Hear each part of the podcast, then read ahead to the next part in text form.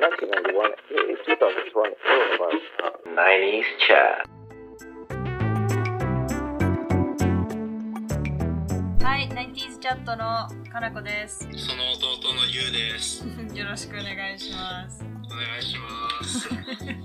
でね、始める前にも何もないって、今週は何もないって言ってたけど、本当に何もなかったの。そうね、もうただの雑談っすよね、もう多分今週は。うん、えーっと、なんか、まあ正直言ってこういうのってなんか、ね、探すの、うん、めんどくさい。探すのめんどくさいって、終始。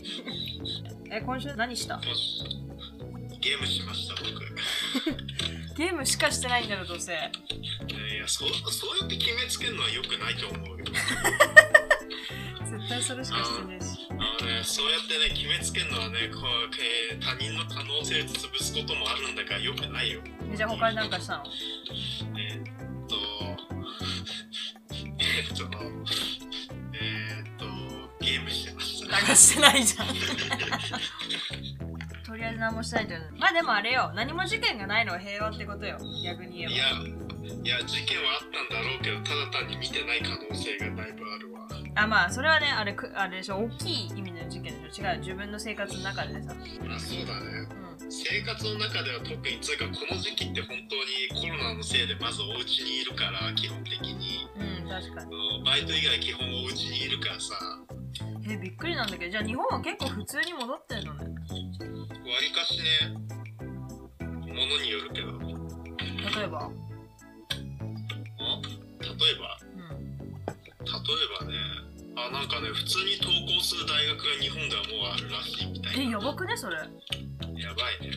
なんかね、登校しない大学もあるんだけどね、もう一年中なんか、ね、動画授業ですっていうところもあるみたいな。あ、もう来年のしがつまで動画ですって決めてるとこもあるの？ところもある。あれ、ユウの大学は 来, 来年のしがつまであれだっけ？いや、うちね、なんかね、一部授業は登校が必要になる。あ、一部登校必要になるな。いつから？くがつから？そう、くがつから。へえー、そうなんだ。でもさ、思ったの、なんか、それを聞いて思ったんだけど、例えばさ、ユウの学科は政治学科じゃん。まあ、だから言うてさ、なんつうの、ハンズオンってなんていうの、物理的に手を動かしてしなきゃいけない授業があんまりないじゃん。わかる？そうね。なんか実験器具が必要とかっていうわけでもないし。まあその通りっちゃその通りだね。ぶっちゃけパソコンいちだいあれば本当にできるじゃん。調べ物、どんなレポートだったり、なんだったりして。まあね、でも図書館使えないのはなんだかんだで辛いけどね。あ、図書館ね。確かに本が好きな人はちょっと辛いかもね。全部ネットで探せるとは言えね。本とか、全部が全部 イーブック であるわけじゃないしね。そうそうそう、その通りなんですよ。なんか 一, 一部図書館の方が情報残ってたりするもんもあるし、なんかたまたま手に取ったものが あ, あったみたいなことって結構あるんだよね。なるほどね。あ、それは確かに痛いね、そういう意味では。そう、なんか、なんかね、パソコンって調べたものがピンポイントで出てくるけどさ、なんか図書館だとなんか俯瞰できるじゃん、なんか周辺のものまで。ああ、わかるわかる。同じジャンルまで。はいはいはいはい。なんかそのちょっと大きめの範囲で見れるよね。そうそうそうそうそう、うんうんうん、なんか同一ジャンルだけど、な、なんつうんだろう、なんか範囲が広いんだよね、正直言って。ああ、それはわかるかも。なんかだから必要じゃないと思ってたけど必要だったりするもんね。あ、これ使えるみたいな。そうそう、うんうん、なんか切り口をちょっと変えてみたら、なんかこれいけんじゃないみたいなことがわりかしあったりするんだよね。ああ、それはわかるかもしれない。あ、それきついね、じゃあ本当に図書館使えないの。うん、そうね。え、図書館は閉まってんの？完全に。そうね、閉まってるね。営業停止してますみたいな感じだね。マジか、それは結構きついな、ぶっちゃけ。なんかカナダはバンクーバーだけの話かもしれないけど、一応市営図書館は空いてる。行ってないけど、多分人は少ないよ、かなり。みんなほら、大学図書館は大学はちょっとわかんない。授業は全部オンラインになってるから、もしかしたら閉まってる可能性の方が高いよね。なんかオンラインで、ね、授業全部オンラインだと学校ごと閉まるからさ、なんか。そうそう。だから多分空いてないと思う、確実に。でしょうね。なんか市営図書館だとちょっと違うんだよねみたいな。余計な本がいっぱいあるからさ。あ、それはね、確かにそうそう。大学で使う、使う分には。いや、なんか図書館が空いてるっていう話を、そうそう、確かしたわ。でさ、なんかその思ったんだけどさ、まあ図書館使えないの痛手にしても、まあ授業は最悪さ、そのズームでできるじゃん。あ、そうね、うん、けでも理系の人、特に科学系とか、まあ、理系全般かな、理系の人って実験が絶対必須になってくるじゃん。あれ、そうね、ズームでできなくない？情報系とかだったりさ、物理学系のにや数学系とかだったらワンチャンあ数学系は数学コンピューターサイエンスはいけるかもね、うんうん、そういう情報だったり数学だったり、あとなんだろう工学系工学系いけるかいけないか、いや工学は工学も無理だよ、やっぱ機械で受験するの、まあ、そこら辺の物理が入ってくるから、そうそうそう、なんか思ったのが私のさんねんよねん、まあいちねんからよねん時まで全部だけど、確実にさ さんじゅっパーセント ぐらいは、まあ、どんどん増えてくるんだけど、そのよねん時になると さんじゅっパーセント ぐらいは実験が入ってくるのよ、学科の中で。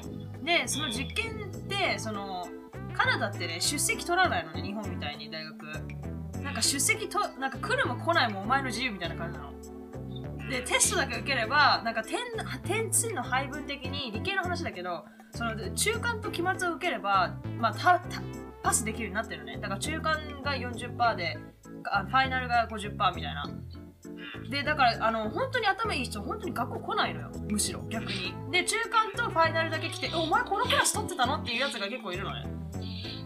でそこでなんかパスして単位取っていくみたいなのが多いんだけど、でも実験だけは出席を取る取ってるわけじゃないんだけど、例えば実験がさ学期いち学期にじゅっかいあったとするじゃん。で実験の前にその実験レポートを書くのね。でその実験レポートがそれぞれ じゅうごパーセント とかだろうね、全体の。だから実験をにかいでも出席とか欠席すると、まあ、してもいいんだけど、確実に全部他のレポート満点取ったとしても ななじゅっパーセント しか取れないわけよ。わかる意味？ああ、そうね、わかるよ。そうそう。で、普通に考えて ひゃくパーセント は取れないわけじゃん、確実に。もう天才じゃない限り。そう、ね、そう、だからにかいを落とすと、もう受験来なくていいってなっちゃうの。単位を落としたとみなされちゃうの。それだけは。そう、出席がどうのこうの前に、その、レポートが書けなくなるから、出席しないと。わかる？自分で実験してレポート書くわけじゃん。準備して、実験して。そうだね。そうだからこれ理系めっちゃ辛くねって思って、コロナどうしてんだろうと思って、そこ確かにそうだ、本当どうなんだろうね。いやこれは理系の人に聞いてみないと分かんないんだけどさ、もういや本当だよね。なんか私はほらもう卒業しちゃってるから聞きようがないけど、まあ、はち割全部ね Zoom でできるとしても、実験だけをそこなんか OK にしたとしたならば、もし Zoom でや例えばじゃあ先生が見せて、ね、例えば先生が実験してるとこを見せて、それでレポート書けってさ、超楽勝じゃん、そんなの。確かにそれは思うわ。でしょ？だって私実験間違えて、本当にごじかんの実験間違えると本当に最初からやり直したからごじかんまたかかるわけだから。あとそれやったことあるから、そんなん超楽勝じゃんそんな先生やってくれたら間違いないんだから、絶対。確かにそうだから、めっちゃある意味運いいなと思って、それで行ってきてるんだったら。確かにそうだね。うん、それだとどうなのというかさ、まずごじかんの実験間違えたってどういうことなのかすごい引っかかったんだけどそこ聞いちゃう？なんか聞きたい。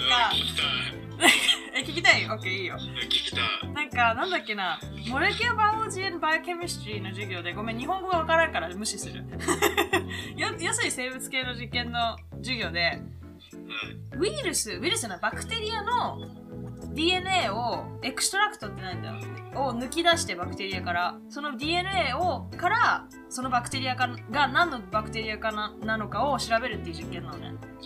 でその ディーエヌエー を抜か抜く工程にごじかんくらいかかるわけよ。わかる？なんかいろんなことやっててね、本当にノンストップで。でこれをやってる間にこれやこのこのこれがね生成されてる間にこれを待ってとか、これをやってとかいろいろあるわけね。でステップがほんとさんじゅう、よんじゅう項目ぐらいあるの。でいっこでも間違えるとさ、やっぱダメなわけよ。ね。でなんかさんじかんよじかんめぐらいの時に、本当にさだからよんじゅう項目中の多分さんじゅう何ステップ目の時にはって気がついて。なんか ディーエヌエー が入ってるね、その液体を自分で手に持ってて、でその頭でなんか急に気づいたの。あ、この中に ディーエヌエー 入ってねえみたいな。わかる？にじゅう何項目目でここのステップ間違えたから、この中に ディーエヌエー 入ってねえってことに気づいてこの最初のよじかん超無駄になって、どうしようって思って、青ざめるわけね。さっきも言った通りさ、その実験レポート書かなきゃいけないからレポート書けないわけよ。そうそうそう。だからあ、やっべ、一回欠席になるのかなこれって思ったのね。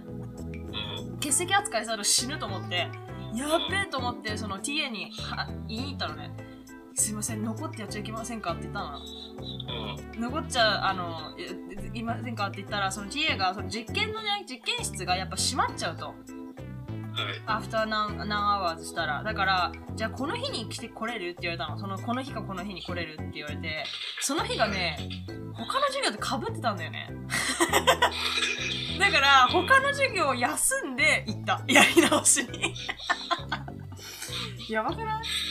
いや、それは面白い話だね。いや、めっちゃアホでしょ。めっちゃね、その時ね、その授業ほんと難しすぎて、最後のそのパソコンもちょっと使うのよ。 ディーエヌエー を抜き取って、その ディーエヌエー の配列をやってくれる会社があって、そこに送ってもらうんだけど、結果を、はい、でそれのプログラムがあって、それ用ので、そのプログラムの使い方が本当に分からなくて、僕コンピューターサイエンスの仕事生徒じゃないし、でそれでが本当に分からなくて、なんかそのローデータを、生のデータを少し直さなきゃいけないのね。いろいろ余計なものが入ってるから、その直し方を ティーエー が教えてくれてるんだけど、全く分からなくて、ちょっと最後半泣きで ティーエー がつきっきりで教えてくれたりとか、ほんと散々だった、あのクラス。パスしたのが今でも信じられないくらい。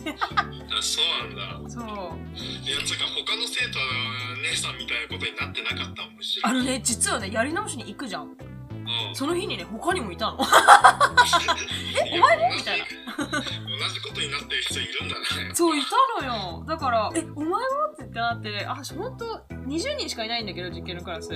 だけど、他にいたね。うん、面白かったね。私だけじゃなかったんだと思って、ちょっと安心した。えー、ただ、それだったらもう多分 ティーエー 同じことを繰り返してんだろうね、多分。多分。毎年いるんだろうねって感じなんだ。多分、数パーセントはいるんだと思う。アホな生徒が。そういう。いや、面白かった。そう、だからそれをね、踏まえてね、今、その、ユウが言ってくれた、その、のあら学校の図書館が閉まってるとかの話で、え、理系の人どうやってやってんだろうと思った、今。ね。確かにね。今どうなってるんだろうね、本当に。だって全部の全部、全部の実験をさ、来年に回すわけにもいかないじゃん。だって来年どうなってるかわかんないしね。まあその通りだよね、マジで。うん。例えばさ、本当に今学期卒業予定でいっこ実験のクラスがあって、Zoomになったから実験のクラスが取れないから卒業できませんとか、もう超悔しすぎるよね。そうだね。まあ、もしかしたら実験だけ投稿とかあるかもしれない。いや、知らないけどさ。ああ。許してくれるならね、大学が。確かに。そう、なんか実験だけなんか確立してさ、うん、ちょっとここでやってくださいみたいな。はいはいはい。人数もっと少なくしてね。そうそうそうそうそう。うんうんうん、もっと時間もかかるけどね、スタッフの要員もかかるじゃん。だって本当だからさ、うん、にじゅうにんいっぺんにできるところ、例えばさ、ななにんか、いっかいななにんとかでやったらさ、先生たちはその分残らなきゃいけないわけじゃん。その通りだね。うん、めっちゃ大変だよね、それ。うん。あ、ね、そうだね。そこら辺考えると文系は最悪自分でもできちゃうからね。そう、そう、最悪ね。なんか頭の中の話じゃん。あと文系と歴史と。そうだね。うん。だからそれか文系さえ揃えば大体どうにかなるんだよね、文系って。ああ、それいいよね。なんか理系ももちろんなんていうの、セミナーとか、こっちはセミナーって言うんだけど、ゼ, ゼミだったらほら文献どうのこうのの話だからそこはいけるんだけど、そうね、研究系とかだったら死ぬよね。そうね、うん、これからどうなってくんだろうね。まあね、大学に関していろいろとね大変そうだからね。本当だよね。 ユー はラッキーだよね、ある意味。そういう意味ではなんかコロナで大変だけど、まあ文系だったからね、まだって感じじゃない。まあ、そうだね。だって下手すると、私だったらもしかしたら卒業伸びたかもしれない。逆だったらやばくない？まあでも日本はわりかしなんか結構甘いところがあるからさ、なんかカナダみたいにさ、なんか数単位落としたらもう退学みたいなことはないからさ。あー、まあ数単位落として退学ってことはないけど、あれだよ、いっかい単位落とすじゃん、うん、そしたら警告が来るのよ。今学期落としましたねって、次も落としたらもう退学ですよみたいな。やばくない？いや、だからもう数単位落としたら退学だよ、それはもう。あ、まあそっか。まあ、じゃあだから最悪連続でろく単位落としたら死ぬ。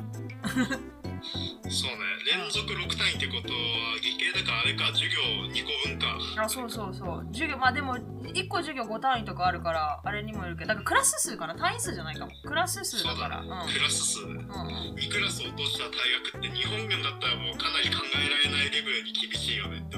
あ、そうなんだ。なんか ジーピーエー カットオフとかがあって、なんか ジーピーエー を に. 点、まあ学科にもよるんだけど、学部によってはあれだよ、にてんなな 以下は退学とかあるよ。うわー、めちゃくちゃ厳しいよ、それ日本で考えたらもう。え、そうなん。うん。でもなんか日本は確かに入ってしまえばこっちのものみたいなのもあるよね。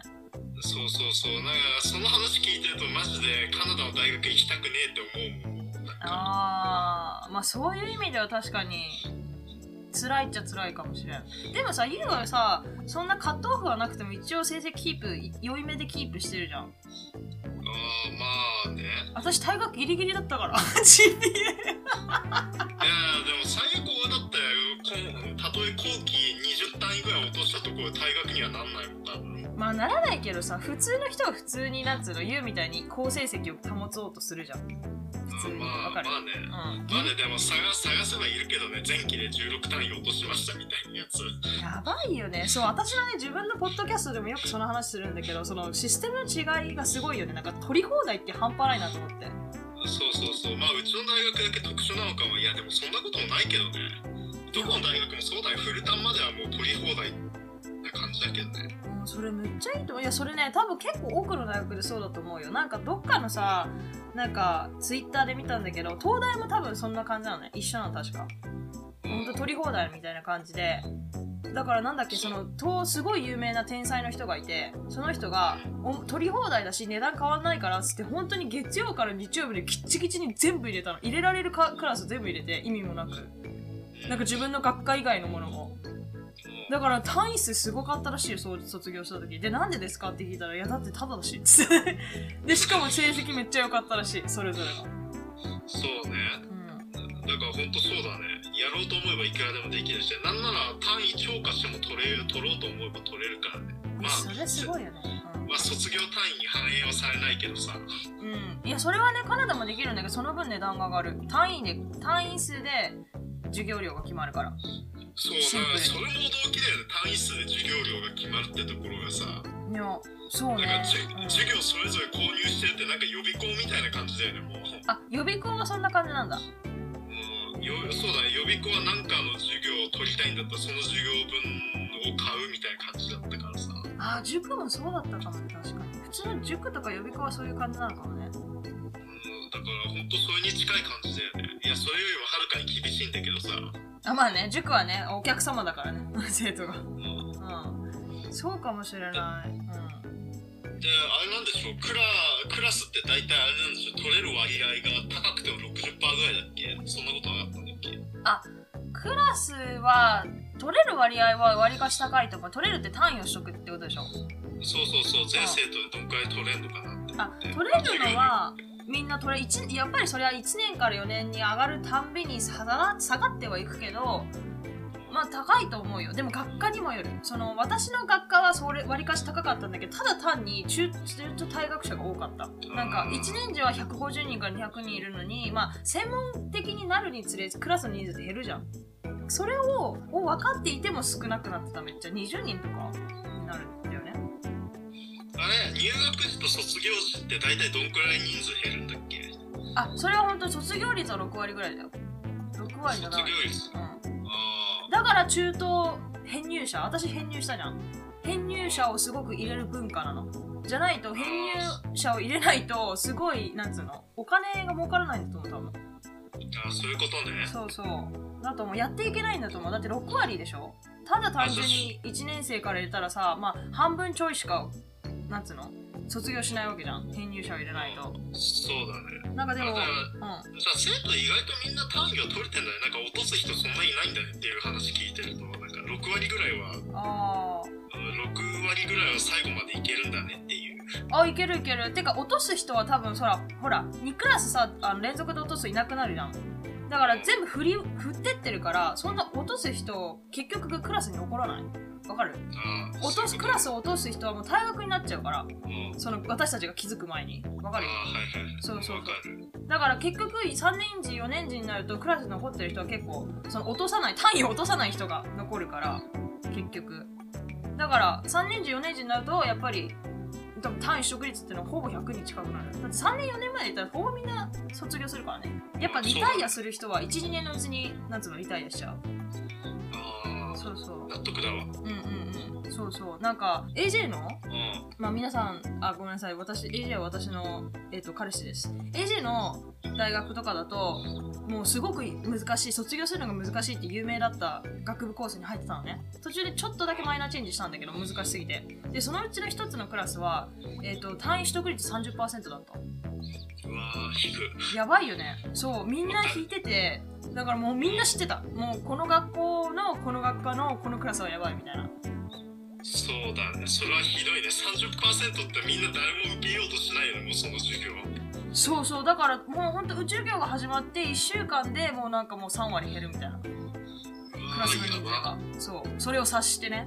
だから エージェー も途中で、まあ、ビジネス商学部なんは商学部なんだけど専攻を少し変えた。ああ、そういうことね。商学部の中でもなんか専攻がちょっと違うところ行ったってこと。そうそうそう、そのコースじゃなくて違うコースに行った。あれだよね、カナダの方って割とそういう専攻細かいところもキャッチャーが変えられるんだね。じゃああ、全然変えられるよ。私もだってなんか面白いんで、この話面白いんだけど、私ヘルスサイエンスの学科がヘルスサイエンス、健康科学じゃん。でその健康科学の中に面白いの、うちの学科ってねにこは理系でいっこは文系 の, あの専攻を選べたの。わかる？だから理学、この健康科学学部で文学史を取ることもできるし理学史も取ることもできたの。意味わかる？で、わかるわかる。そうで、すごいです。そう、入学した時ってあの健康科学学科っていう学科しか選べないのね。専攻は選べないの。で入って私はその生命科学を選んだんだけど、専攻として。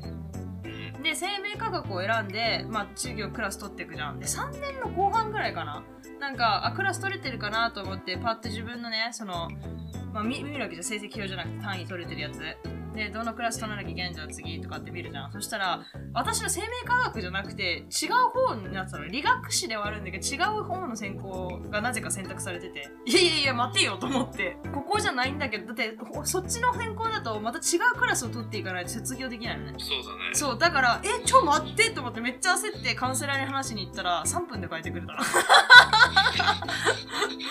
そ, それはそれはすごいわ、普通に。やばいよね。いや、いくら同じ学科でもさ、一応専攻変わるわけじゃん。だから、まあ、展開よりはさ、難しくないのかもしれないけどさ、それでもじゃない。はやそうだね、うん。そうだね。だからそこら辺日本とだいぶ違う。日本基本的に変わらないからさ、そんな。ああ。でも学部、え、ちょっと待って、ユウのその学部の政治学部じゃん。だから今から法あの同じ法学部法律学科に変えようとしてもわりかし難しい、いろんな手続き踏まなきゃいけなくなるんだよね。ああ、それは転科になるの？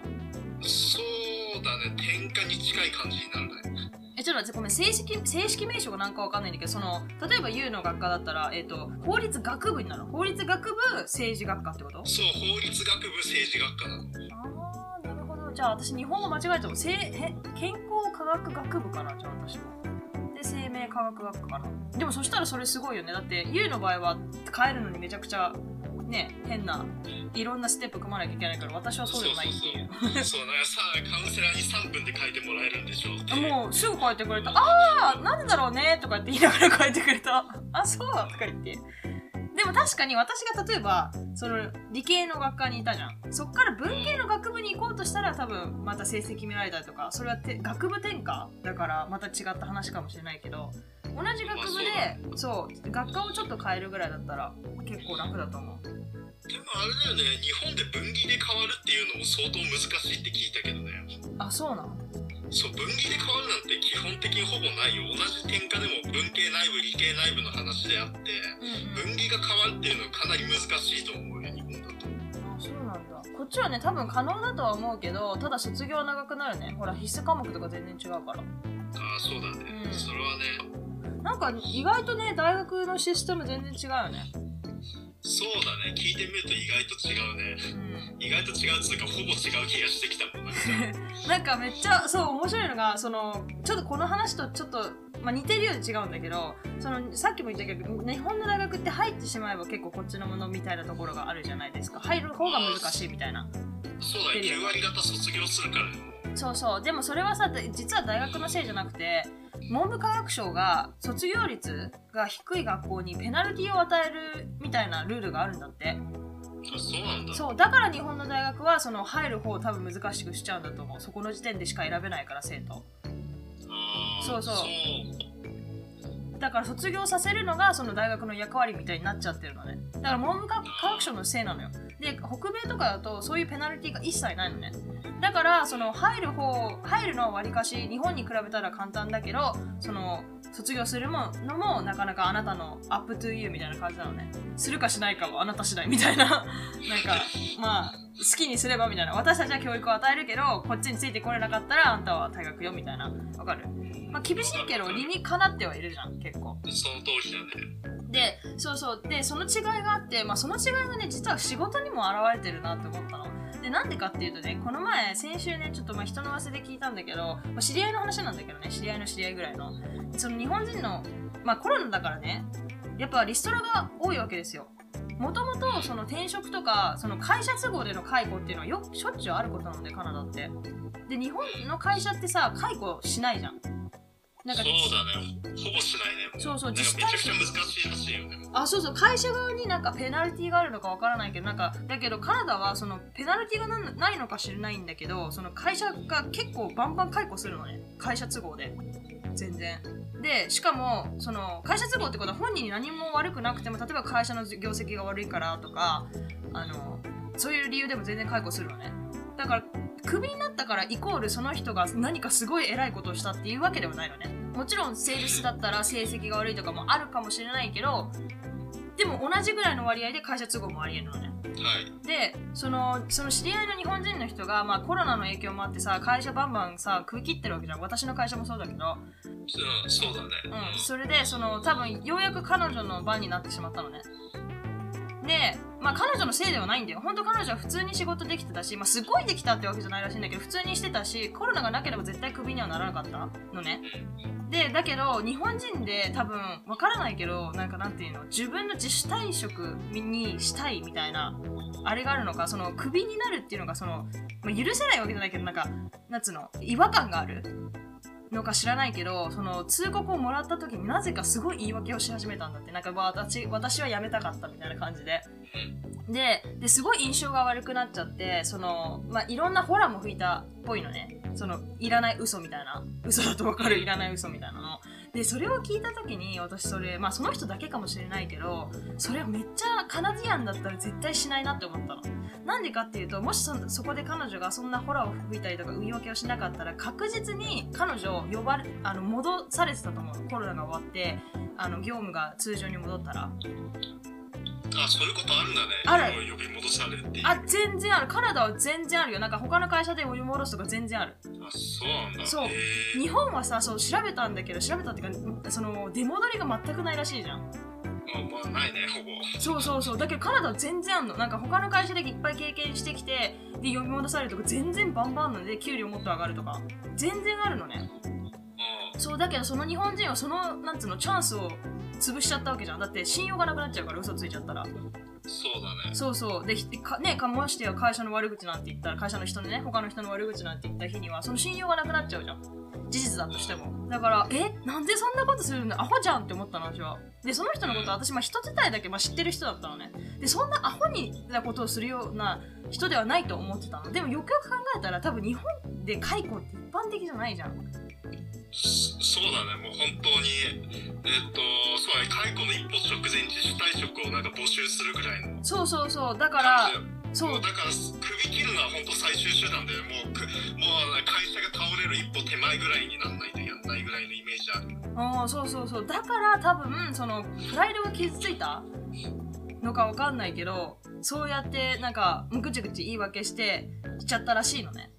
自分のプライドを守るかもしれないためか知んないけど、でもそれすっげえもったいないなと思って。絶対戻ね絶対呼ばれてたの、呼び戻されてたのにね、その可能性も潰しちゃって今めっちゃ転職大変じゃん。コロナで首切ってるぐらいだからどの会社も。そうだね。そうだからすごいもったいないことする人いるんだなと思って。その文化の違い、その大学もそうじゃん、入ってからが勝負と入ってしまえばこっちのもので、そのこっちの会社もそうだけど首ね、入ったから安泰じゃないじゃん。首はいつ切られてもおかしくないっていう状況もある中で、まあ、その代わりにも呼び戻しもあるし、その代わりなんていうのそういうところはフェアじゃん。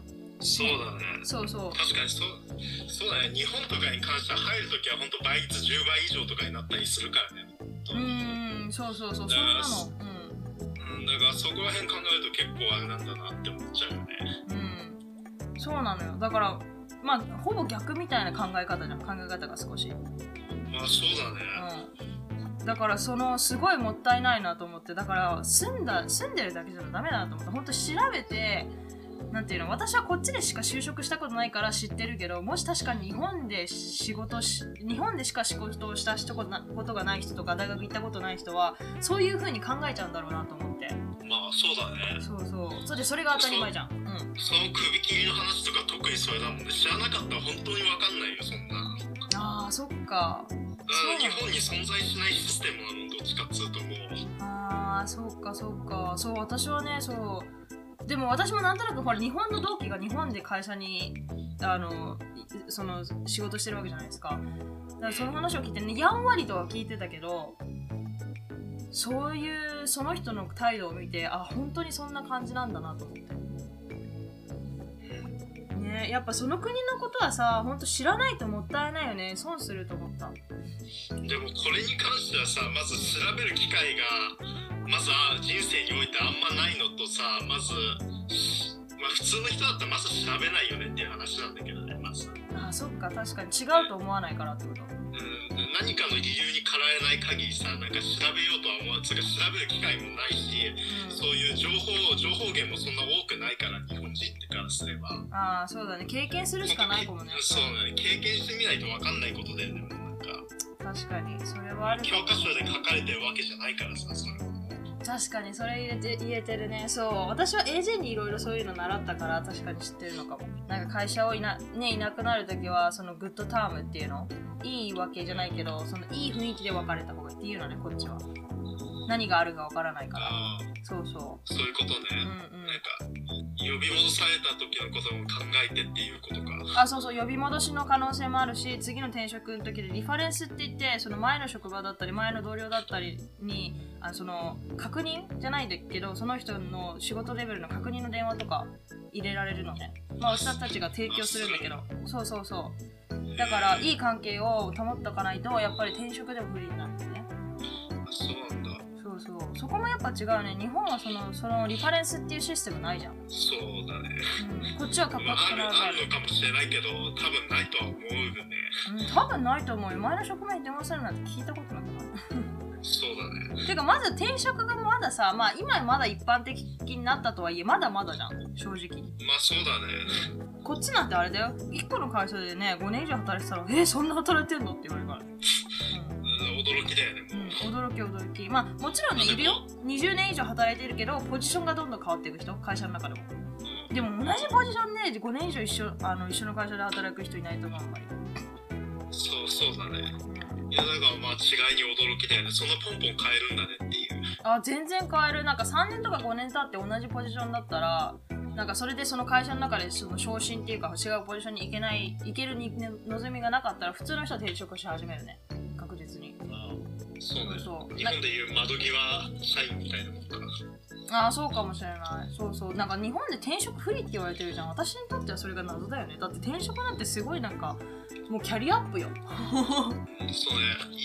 確かに今日本って転職に関してはちょいちょい変わり始めているんだけどさ、うん、やつがだいぶ転職は一般的なものになってるんだけどさ、そん、そんななんかキャリアアップみたいな感じのさ、ザ・キャリアアップみたいなイメージ、まあ多少あるけど、なんかそこはカナダほどではないよねっていう。ああ、もしかしたらそうかもね。そうそう、でも私はこっちの方が気に入ってるな、だいぶ。まあストレスもないし、まあ、そりゃそうそう、そっちでだいぶね働いてきちゃったし、あの今更肌に合わない日本のやり方でやってもしょうがないし、まず。ああそうなのよ。なんか日本人って結構なんつうの、まあ、表面上はあれだけど、なんか、まあ、こう前回のやつでも言ったけど、日本人は日本人に対して冷たいよ外国人の方が優しいから、私日本人と仕事はあんまりできないなと思って。そこら辺は俺知らないけどさ正直正直言って、まあ多分自分がいたところが一番安い場所なんだろうからね。まあそうだね。まあ、それがどこであろうとっていう話だよね、マジで。ああ確かに、住めば都みたいなね。そうそうそうそうそう。それはあるかもしれない。あ、そうそう、なんか日本ってさ、その終身雇用がまだまだメジャーじゃん。だけど私からしてみたらさ、同じ会社でさごねん以上とかさ、まあ、し, しかももしね同じポジションだったらねさんねん以上もいたら飽きちゃうなと思ってまあメジャーか、まあ、まあ、そうね、メジャー、まあ、メジャーかどうか最近まあ結構急速に変わってるとこあるからさ。うん、確かに。何書いてるの？まあでも指揮法とか見ると、まあ確かにね、平均雇用年数割と数年の会社もあればね、十何年とかの会社もあるんだよね。あ、そうなの？出た、指揮法マニア。いや、違う、指揮法マニアってことじゃないけどさ。いや、あのね、大学いちねんの時点で指揮法を読んでるやつだっておめぐらいしかいねえよ。いや、俺、俺今にねんだから。あ、そっか、にねんめかも。いや、違う違う違う違う。偶然ね、偶然に定期にとってね、面白いなって思ってさ。うん。え、でも意外だね、結構終身雇用でって言ったらさんじゅうねんとかよんじゅうねんの話でしょ。ああ、でもそこまででもないよ、結構。あ、そうなんだ。へえ。そうそうそう、結構ね、まあ業種にもよるけど、ほんと数、もう業種によった数年っていうところもあったりするからね、平均金属です。何それ、外資？いやー、外資ではないね、基本的に日本中心に乗ってるからさ。えー、すごいね、意外だわ。いや、日本も超なんか転職文化になってきてんだね。いやー、転職文化になってるかどうかは多分内部の内部の様子見てみないと分かんないけどさ。え、じゃあさ、だとしたらその数年のやつはさ、めっちゃでもさ終身雇用がメジャーだと思ったらなんか怪しい会社だよね。逆に怪しい会社だよね。どういうことってならんだって。あとはあれだよね、俺が気になったのはさ、なんかやっぱ年間の有給取得率。あ、有給取得率の話しちゃう。私ね、記事書いたことあるんだ。えー、ちょっと聞いてみようか。聞いてみたい。なんかそう、私もね、なんか日本って働きすぎって言われてるじゃん。なんか有給の話で、なんか友達も来た時に有給がどうたらっていうので調べてみたのよ、なんかカナダとの違いをみたいなの。そしたらね、有給の支給率と年間の祝日ってあるじゃん。年間の祝日とトータルって日本結構祝日日数めっちゃ多い国なのね、世界で比べると。で、有給の支給率も悪くないの、世界に比べると。でも何が悪いかって言ったら有給の消化率なんだよね。ああ、そうだね。そう、もらってるけど使われてないっていう。わかる。そうで、アメリカも実はなんか日本働きすぎって言ってるけど、アメリカも結構実力主義国家だから意外と頑張ってる人頑張ってるから、その頑張ってる人がアベレージを上げてるのか分かんないんだけど、有給消化率はそんなに高くないんだよね、実は。そうだから、その有給消化率とかそのだかとかだけで見ると日本人と同じぐらい働いてるの、アメリカ人って意外と。そうで、カナダ人はめっちゃ働いてないの。なんか消化率めっちゃ、まあ ひゃくパーセント ではないんだけど、アベレージだからね ひゃくパーセント ではないんだけど日本よりは全然高いし、いっしゅうかんぐらい差があるのかな。でもに祝日の日数は日本より少ないの、やっぱり。だからそれで合計しちゃうと、まあでもそれでも日本カナダ人はね有給の消化率が高いから、まあ、にさんにちは多く休んでる計算になるんだけど、でも残業とかもないしね、残業代はしっかり出るし、そうそう、そういうところで考えたらやっぱり日本より全然働いてないんだけど、日本人そのなんで日本人がね有給消化しないかっていうのがあるじゃん。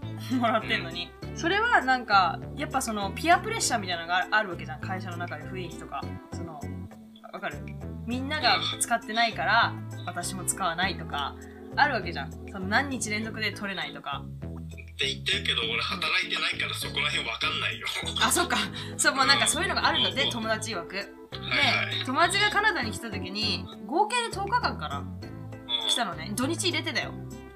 でもいちにち時差があってどうのこうのっつって実際滞在したのむいかかんくらいなのね、カナダに。そうで、なんでにしゅうかんね、いっかげつ、えっと有給自体ははつかかんあったのよ、いちねんかんで。だからそれっていっかげつじゃん。だから エージェー はなんでにしゅうかん来なかったのっていうわけよ。で、彼女はいやにしゅうかんも取ると、その要するに有給は取れるんだけど、有給を取ってる間のカバーがいないんだって。例えば自分、彼女はセールスなんだけど自分の仕事をカバーしてくれる人がいないんだって。だからその何日も連続で休めない。だから有給取るとしても本当に に, ふつかかんここで取ってとかみっかかんここで取ってとかなんて。だからそのバラバラに取る、いっぺんに休むっていうことがあんまりできないんだって。で私はすごく衝撃的で、カナダだと有給取るために絶対にバックアップがいるよね。セールスだったらチームがあるから、例えばこの人が休みだったらじゃあ B さんと C さんカバーをよろしくねみたいな、わかる？で B さんが休みの時は C さんと A さんがじゃあカバーよろしくねみたいな、みんな助け合いをするから、自分の仕事をなんつうの、まあ、マネージメントとかだったら違う、管理職ね。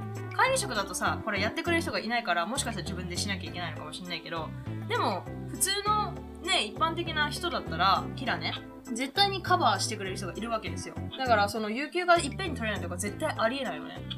でいろいろ調べていくうちに、そのなんか読んだのは、日本人はやっぱ団体主義だから、その一人だけで休むのが嫌っていうか、そのピアプレッシャーがあるんだって。だから祝日が多いんだって。だからみんなが休んでる時に自分も休むっていうのがすごい心地いいじゃないけど、そのカンパタブルに休めるんだって。だからそのゴールデンウィークとかいっぺんにみんなで休むじゃん。だから自分一人だけっていうのがあんまりできない民族だし、あーそうそう、まあ確かにね、みんな休むんだったら休めるっていう心理的な、そうそうそう、部分がね、確かに楽になるっちゃ楽になるね。そうそうそう、そういう部分がやっぱ日本人ってそういう意識が強いんだって。へえ。そうそう、だから祝日が多いんだって。そんなもんがあったんだね、その資料が。そう、なんかいろいろ、そうそう、これはいろいろな資料をコンバインした話なんだけど、まずあのコンバインした結果すごいメイクセンスだなと思って。へえ。そうそう、面白いよね。そうだね。だから、ユーはあれだよ、有給消化率が高い会社に入った方がいい。じゃないと、あれだよ、旅行行けない旅行。ほんと場所によるんだよね、もうマジで。会社によるってこと？ほんとほんとその通り。なんかね、なんかね、天みなんかここは天国かみたいな、あのあくまでね指標上の話だよ、うんうんうん、公開してる情報上の話なんだけど、うんうん、なんかなんか数値上だとここは地獄なんじゃないかみたいな会社と、ここは天国なんじゃないかみたいな会社があったりするから、ほんとよくそれを信じるならってことだよね。そう、信じるならっていう話だよね。しかも公開してない会社も大量にあるからね、こういう数値。あーそうね、まあわりかし就職の難しいところだよね。確かに、確かに。特に日本に関してはさ、新卒が一番強いカードだからさ。そうなんだよね、すごいよね、新卒カードなんてないぜカナダに。でしょうね。つがカナダどころか多分世界中かなり珍しいと思うけどね。そうね、確かに、なんか終身雇用があるからこそのシステムよね。そうそうそう、その通りだと思うよ。だからこの先もしかしたら崩れるんじゃないかって思っちゃうよね。日本で終身雇用なくなり始めてるから。そうね、終身雇用がなくなったら新卒取る意味がないからね。うん、そうなんだよね。そうだから多分その通りで崩れていくだろうね、少しずつ。まあでもでもだよ、逆に考えればさ、ほら海外だとさ、結構新卒ってさ、そんな強いつかむしろさ経験がないっていう意味でさ、うん、結構難しいんじゃない、就職っていうことが。めちゃうんこ難しいよ。で, でしょうね、もうそんな感じでしょう。日本の場合はさ、この新卒の強さゆえに、うん、あ結構な割合で大企業に入れたりするじゃん、うんうん、そ, こそこで、まあ、ある程度安泰みたいな考え方もあるけど、うん、っていうなんつうんだろう、なんか全ての大なんかある程度ちゃんと大学卒業すれば、まあちゃんとね就活すればさ、なんかある程度生活が保障されるみたいな考え方をすることもできるからさ、どっちかっていうと間違いない。まあ、だからさ、なんか話聞いてるとさ、まあなんつうんだろう、なんかそっちにおいての新卒大学卒業後の就職ってかなり難しそうじゃんね。本当いいとこを卒業してもさ、わりかし下のところから順々にステップ踏んで成り上がんなきゃいけないじゃん。いやほんとその通りよ。なんかこっちでよく留学生の間で言うのは、どいくらねそのこっちでめちゃくちゃ有名な大学、例えばハーバードとか大げさな話とか行っても、例えば心理学をハーバードでやりましたっていうじゃんね。日本だったらハーバード大学っていう名前しか見ないわけじゃん。だから新卒だし、めちゃくちゃ強最強のカードよ、そんなの。だけどアメリカに就職しようとしてるみんなにハーバードおすごいねで何勉強したのって話になるから、心理学えなんでこのポジションに応募したのってなるからね。そのだからクソ学科ってあるじゃん、 就, 就職に使えないクソ学科っていうのがよくあるんだけど、コミュニケーション、サイコロジー、まあ、そういうインターナショナルスタディーとかいろいろあるんだけど、そういうのはそう有名大でやってもうんこ、就活にはうんこだってよく言われてて、現地就職するのよね。だから私ね、あのツイッターとかでいつも発信してるのが、留学生でもし将来的に現地就職したいなら一番いい方法があるあるのね。大学で留学してるじゃないですか、してるとしてね、まず日本に向けて就活するのよ。できれば外資、できれば自分がしたいことで、さんねん経ち、もうめちゃくちゃ頑張る。日本でめちゃくちゃ頑張ってさんねん経ちました、まあにねん経ちましたでいいや。海外に向けて、海外にまずいちねん飛ばしてもらう。会社に頼んで海外に飛ばしてもらう。で選択にねん、海外向けの就職就活を始める。でこれなんでが何がめっちゃいいかっていうと、海外大学卒新卒最強のカードを使ってめっちゃ日本でいい会社に入れるわけじゃん。でいろんな経験をつ積めるわけじゃん。もうにじゅうにとかからで、それって経験プラス大学の名前になるわけじゃん。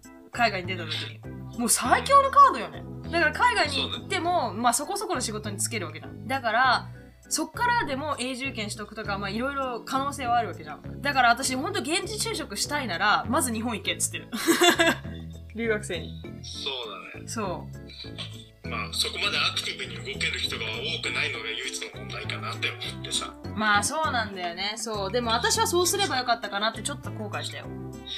そうだね。でもね、なんかね、人間ってね、なんか指針を示されてもね、なんかある程度な、なんつうんだろう、なんか面倒くさかったらやろうとしないからね。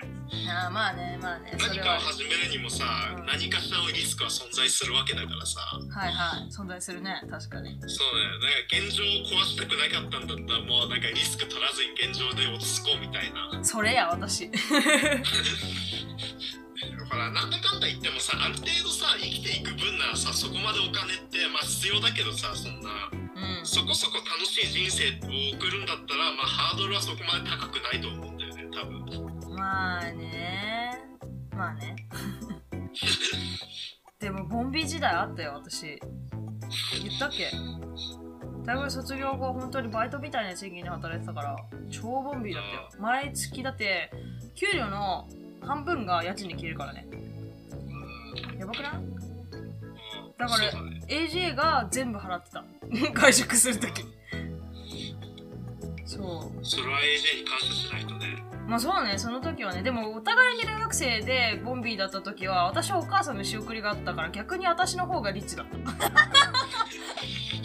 ね、家実家からだいぶ金さらってったから。そうそうそうそうそうめちゃくちゃねすねかじりまくったからね。だから大学生の時じゃない、卒業してからの方が貧乏だったね。まあ当たり前だけど、新社会人だし仕送りはなかったから、むしろね私が仕送りしなきゃいけない立場にあるんだけどねあ、まあ、そんなボンビーだったんだね。かな姉さんかなりいいとこの大学出てるじゃん、一応。まあ悪くはないと言ってこうそうだね、うん、でさ、多分日本だったらさ、そ, その大学のレベルだったらさ、余裕で相当いいとこの大企業入ってるわけよ、多分。日本に戻ってたらね、うん、だと思うわ、うん、自分でも。だからそういうこと考えると、卒業後ね、うん、その貧乏だったんだなみたいな。ああ、めちゃくちゃ貧乏でしたよ、本当に。ボロ屋に住んでたし、めちゃくちゃ貧乏で、本当人並みの生活っていうか、本当に堂々と張り合うよ。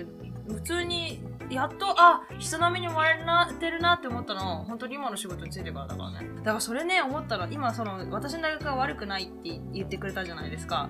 私知り合いで、後輩なんだけど、知り合いで日本人の留学生の女の子が、えーと、カナダでの中で言うとそんなに有名ではないちょ、ちょっと田舎のね大学に行ったんですよ。結構田舎、ぶっちゃけ結構田舎の本当にちっちゃい大学に行ったの。島にあるよな。でその大学を卒業して日本の、えーと、みずほ銀行の内勤になりましたからね。総合事務職か、総合職っていうのだから、日本で就職するんだったら多分た海外の大学であればもうどこでもいいんだと思うよ。ああ、うん、そうだね、うん、もう英語が喋れるっていうだけですごい優遇してくれるんだと思う。今週はこれぐらいにしたいと思います。ご清聴ありがとうございました。また来週。ありがとうございました。